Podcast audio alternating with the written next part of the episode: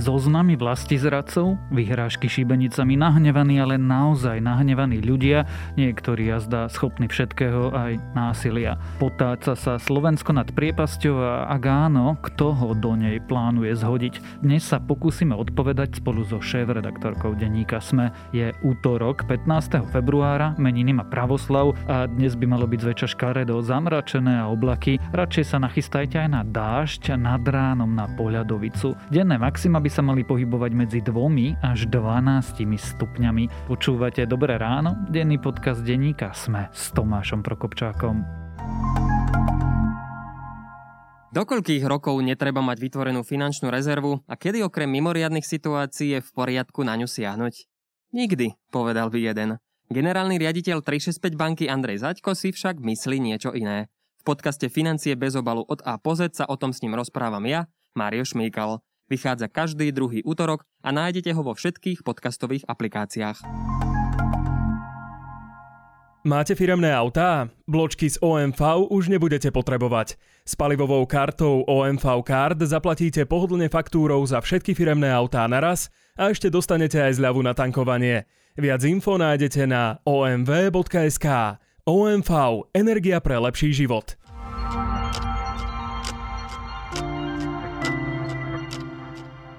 A teraz už krátky prehľad správ. Polícia už prijala opatrenia v súvislosti s tzv. Zoznamom zradcov. Potvrdil to minister vnútra Roman Mikulec s tým, že takéto prejavy nepatria do demokratickej spoločnosti. Tieto zoznamy zverejnili strany Smer, Hlas a Republika.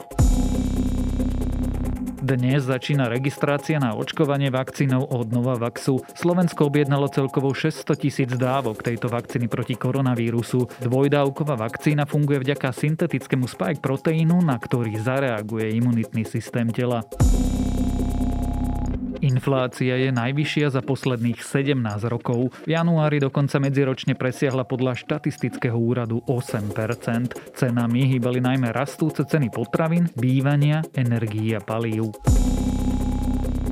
Ukrajinu už údajne opúšťajú oligarchovia a veľkopodnikatelia. Podľa denníka Ukrajinská pravda opustili len cez víkend Kyjev desiatky čartrových a súkromných lietadiel. Dôvodom však môže byť aj to, že leasingové spoločnosti, ktorým lietadla patria, chcú, aby stroje preleteli na bezpečnejšie územie Európskej únie. Poľsko sa už pripravuje na prípadný nápor utečencov z Ukrajiny. Dúfa však, že taká situácia nenastane. V pondelok to vyhlásilo poľské ministerstvo zahraničných vecí s tým, že krajina už mnoho týždňov pripravuje plány na všetky situácie. Ak vás správy zaujali, viac nových nájdete na webe denníka Sme alebo v aplikácii denníka Sme.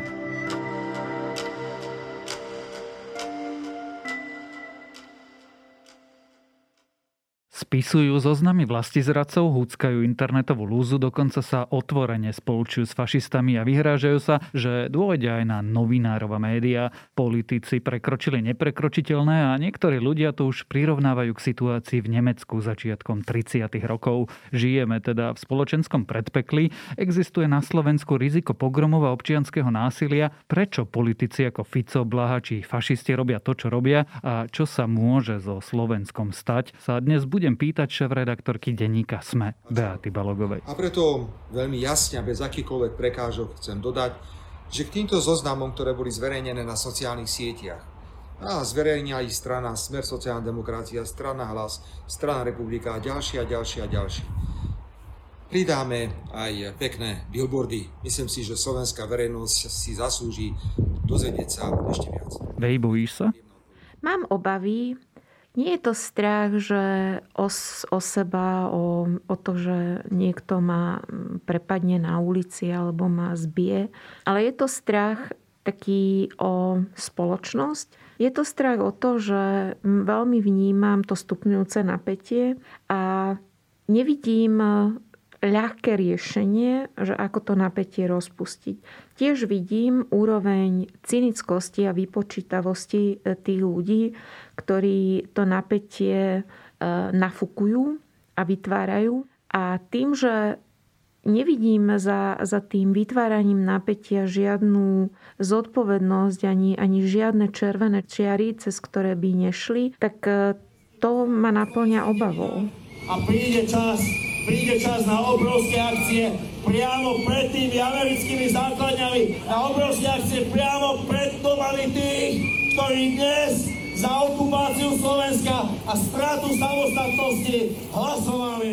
Robert Fico totiž povedal, že novinári aj z denníka SME budú ďalší na tých zoznamoch. Čo sa to vlastne deje a prečo sa to deje? Deje sa to preto, že Robert Fico nemá inú tému. On nemá už aké iné odkazy odovzdávať spoločnosti. A teda snaží sa presvedčiť spoločnosť, že nepriatelia, ktorých ja vám predstavujem, sú horší než korupcia, sú horší než čokoľvek, kvôli čomu ja som bol za posledné desaťročia kritizovaný.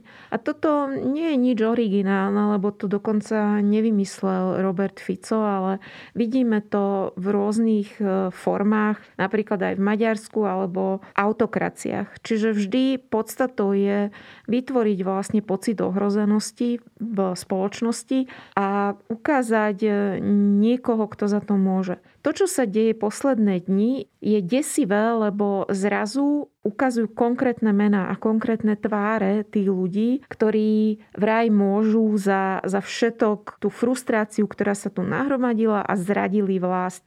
Je to vlastne veľmi podobné ku kampanii o Šorošovi. Lebo vlastne to, čo, to, čo vlastne konzultantská firma Finkelstein vymyslela pre Orbána, paradoxne, to, to sú dvaja Židia, ktorí, ktorí vymysleli a vypracovali pre Orbána kampaň a našli nepriateľa, ktorý má domov aj nemá domov, ktorý je Maďar aj nie je Maďar, ktorého nenávidí aj ľavica, nenávidí ho aj pravica. Čiže, čiže vlastne pripojili konkrétnu tvár k takej amorfnej predstave nepriateľa. Je to veľmi nebezpečné, lebo, lebo táto celá retorika alebo celý ten narratív okolo Šoroša stelesňuje všetky konšpirácie okolo, okolo Židov, židovskej nadvlády, bez toho, aby oni vlastne jediným slovom povedali slovo Žid. To, čo sa deje teraz a to, čo vlastne ďalej rozvíja Robert Fico, je veľmi podobné tomu. Čiže ukazuje konkrétnych ľudí, konkrétnu skupinu obyvateľstva, ktorý podľa neho môže za niečo, čo vlastne ten bežný obyvateľ nevie naformulovať, že čo to je, lebo len cíti frustráciu, cíti nejaké napätie v spoločnosti, cíti hrozbu, ktorú vlastne oni nepomenujú, čo je tá hrozba, lebo pointou týchto kampaní je otvárať hlbokú priepasť medzi skupinami obyvateľstva. A čo je naozaj nebezpečné, že oni sa prihovárajú už tej skupine obyvateľstva, ktorá je otvorená naozaj už len voči konšpiráciám, voči extrémistickým myšlienkám a nabalujú na seba každého človeka, ktorý, ktorý má v sebe ako keby nevyliečenú alebo ale nejakú, nejakú proste žalobu voči, voči spoločnosti, pocit nespravodlivosti, ktorú mohol reálne vytvoriť Fico tým, kde viedol túto spoločnosť. Ale v tomto momente zrazu ten Fico naznačuje, že no ale teraz akože im to všet, všetkým zrátame. Skôr než sa opýtam, prečo Fico, ktorý mohol za tých x rokov urobiť, aby sa títo ľudia mali lepšie, namiesto toho sa majú zle a teraz hrá z ich nenávisťou. Opýtam sa ešte tú predchádzajúcu otázku a tá je, nech je to akokoľvek odporné. Predtým to bol abstraktný nepriateľ. Soros v tomto regióne je abstraktný nepriateľ.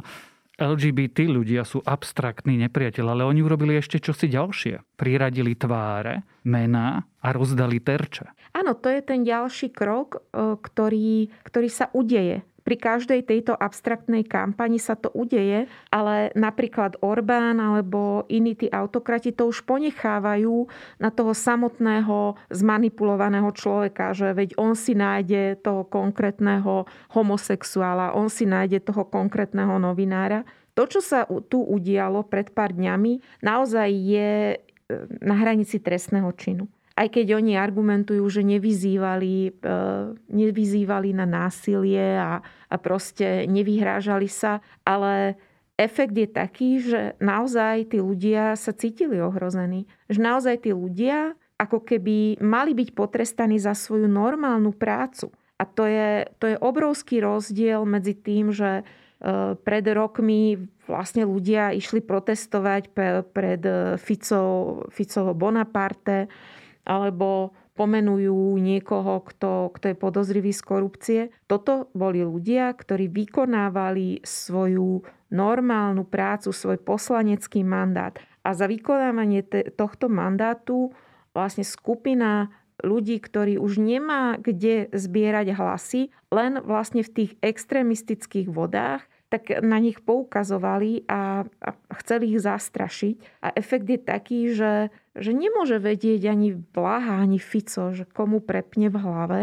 z tých ľudí a kto bude pociťovať, že ale vedia, som na to dostal licenciu. Mňa, mňa ten Ľuboš Blaha alebo mňa ten Robert Fico poveril, aby som proste naložil tomuto človeku alebo sa ho zbavil. A naozaj tu sa už dostávame do, do takej sféry, kde ne, nevie, ako, ako ten, nevieme, akým spôsobom vlastne tá, tá podprahová výzva sa zapíše v hlavách niektorých ľudí, ktorí sú nahnevaní, ktorí majú pocit, že toto je náš čas. Čo je vlastne nebezpečné na týchto výzvach alebo, alebo na tom, čo robí Fico. Že on vlastne zrazu dáva pocit extrémistom. Dáva pocit ľuďom, ktorí tu doteraz mali nejaké zábrany, že, že nemôžem proste poukazovať na menšiny ako na odpad. Že nemôžem útočiť na, na niekoho, kto ma hnevá alebo s kým nesúhlasím. Ako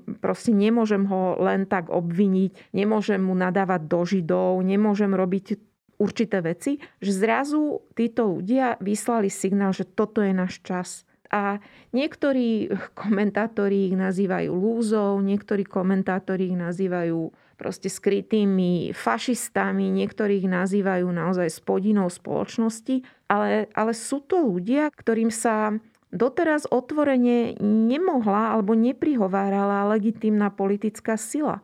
Pretože jednoducho je to nesprávne, pretože je to za hranou aj, aj zákona. A, a to je to zákerné na tom, čo robí aj Robert Fico a čo robí Ľuboš Blaha, čo robia fašisti, že, že zrazu vysielajú signály týmto ľuďom, že prišiel náš čas, že teraz im to ukážeme. Ale neustrážia každého jedného človeka na Slovensku. Neustrážia každého jedného, komu bude v srdci byť slovenské srdce a kto si povie, že nebude žiť životom otroka dnes. Sme prehrali parlamentný boj za slobodu Slovenska, ale to nie je našou porážkou, priatelia, pretože to, že sme dnes prehrali parlamentnú bitku, znamená iba jedno, že začína skutočná bitka za slobodu Slovenska. Čo na to úrady, čo na to inštitúcie? Videla si generálneho prokurátora, ktorý sa namiesto toho, aby sa bicykloval, robil niečo, aby chránil demokratické zariadenie v tejto krajine? Troška sa obávam, že tým, že si spomenul generálneho prokurátora, že troška uniesiem túto diskusiu, lebo, lebo nemôžem nespomenúť, že veď aj Maroš Žilinka sa zapojil do, do tohto vytvárania napätia. Lebo vlastne aj on chcel vystúpiť v parlamente s takou interpretáciou tej zmluvy, aby tí ľudia sa cítili ohrození. Veď tým, že generálny prokurátor tejto krajiny povedal, že zmluva, ktorú bežne krajiny podpisovali s Američanmi spôsobom, že si to ani nevšimli ľudia. On to prirovnal k okupačnej zmluve, ktorú podpísali na legitimizáciu okupácie a povedal, že ešte aj tá bola výhodnejšia pre túto krajinu. Ak si predstavíme, že toto odznelo z úst generálneho prokurátora, že ako to môžu vnímať tí ľudia, ktorí na tento odkaz nabalujú ďalšie svoje skryté frustrácie. Vlastne čo väčšie, akú väčšiu legitimizáciu majú pociťovať títo ľudia, než to, že stojí na našej strane Maroš Žilinka. Čiže od neho ako nejaké kroky, ktoré by e, proste vyslali signál, že nie, ako toto nie je správne, aj keď Žilinka je veľmi aktívny na Facebooku a teda ak by mal pokračovať v tej svojej línii komentovania udalostí, tak on mal byť prvý, ktorý mal povedať, že ľudia akože toto nerobme, lebo to hraničí proste s trestným činom. Ale nečakám, že to urobí. Práve preto, že, že to naznačuje, že on už opustil vlastne tú arénu nepolitického prokurátora a pre mňa je, je nepredstaviteľné, ako človek, ktorý urobí takúto mizernú interpretáciu nejakej zmluvy s takýmto mizerným historickým porovnaním, ako môže rozhodovať proste o živých konaniach, kde zákon žije vlastne v kontexte interpretácie.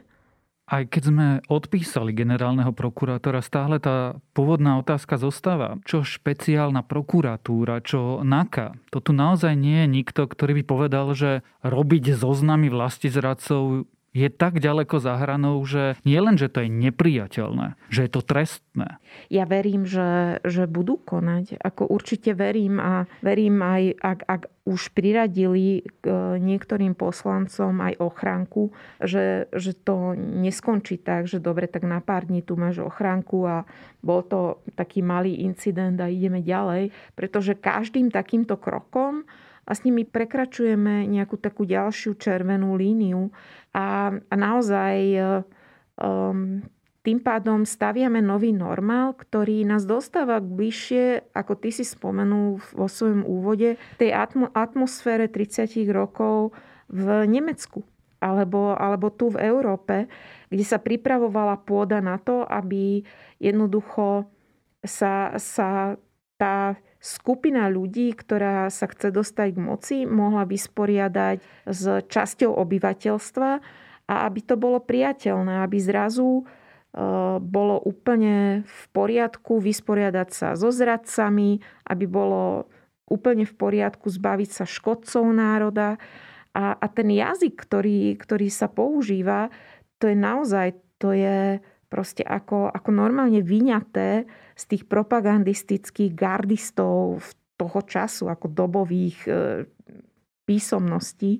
A to je desivé. Kam to môže viesť? Tak ja verím, že opäť ako poviem, poviem to, čo som, čo som vlastne povedala už vo svojom koncoročnom podcaste, že ja verím, že, že väčšina tejto spoločnosti je tá príčetná časť, ktorá chápe, že toto je pre nás skutočné nebezpečenstvo a ktoré chápe, že o nič iné sa nehrá, len aby existovala plachta na prikrytie tej, tej nehoráznej korupcie, ktorá sa tu odohrávala, aby ľudia dostali licenciu od voliča, aby mohli v tej korupcii pokračovať.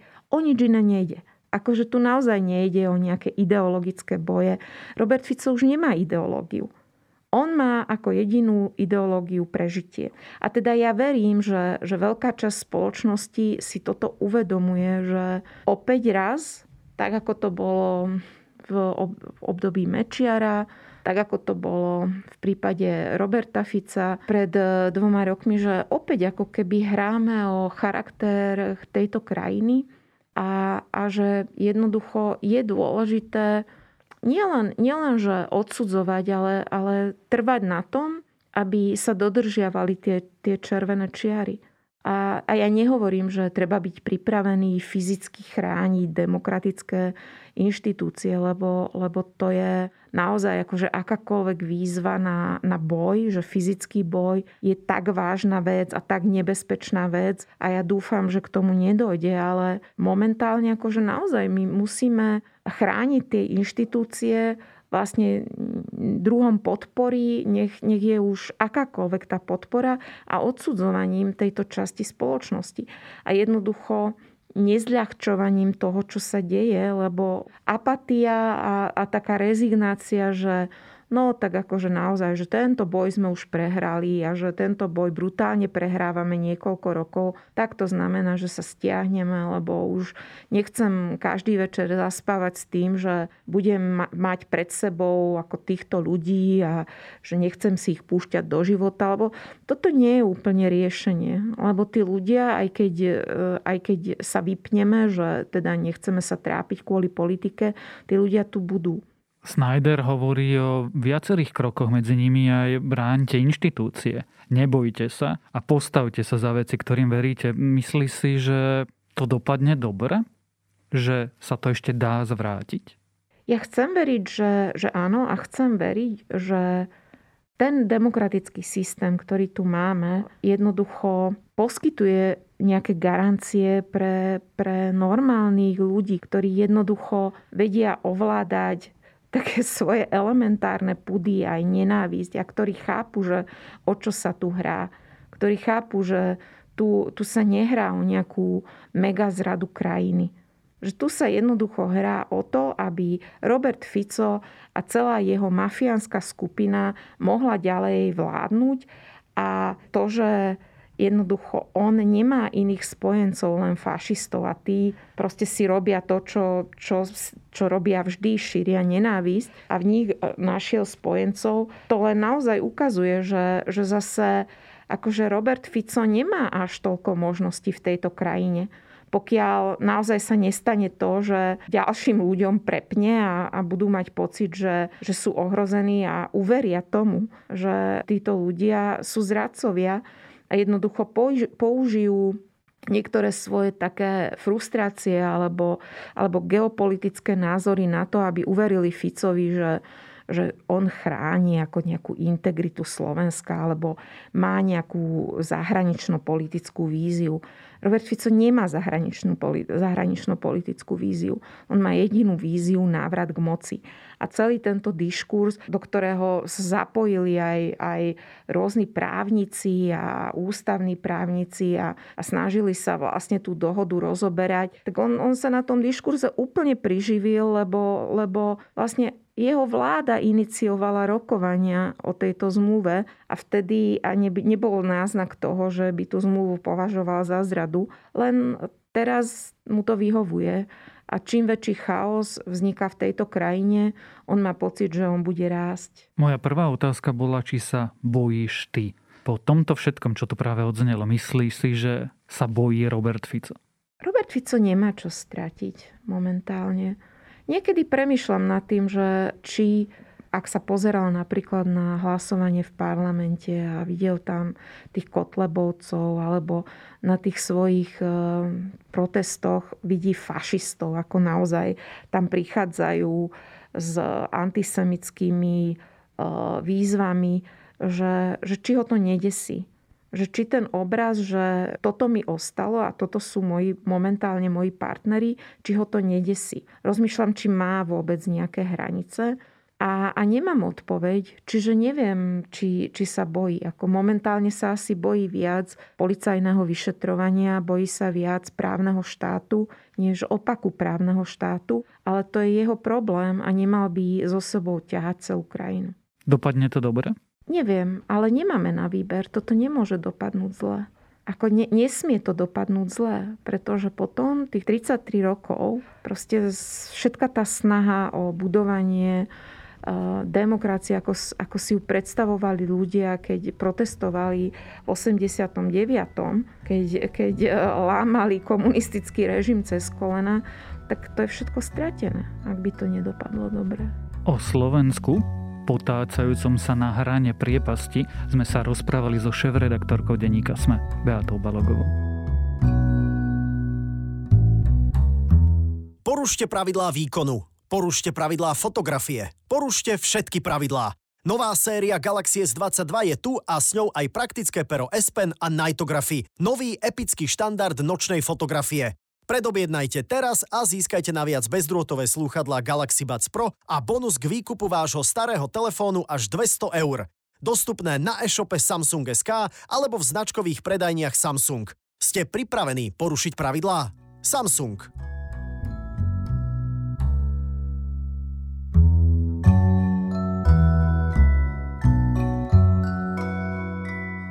Ak hľadáte čosi trochu čudné, trochu milé, trochu vtipné a trochu iné, dnes odporúčam film Francúzska Depeša Vesa Andersona. V krátkych príbehoch si na platne prežijete posledné vydanie fiktívneho magazínu, pri ktorom sa zjavne inšpirovali slávnym New Yorkerom. Je to trochu absurdný bizár, vizuálne nádherné dielo a prehliadka hereckých superhviezd, ale najmä odýchnete si zhruba na dve hodiny od sveta, ktorému zjavne preskočilo. A to je na dnes všetko. Dávajte na seba pozor. Počúvali ste Dobré ráno, denný podcast denníka Sme s Tomášom Prokopčákom. A pripomínam, že dnes vychádzajú nové epizódy podcastov Pravidelná dávka a Cestovateľského všesvetu.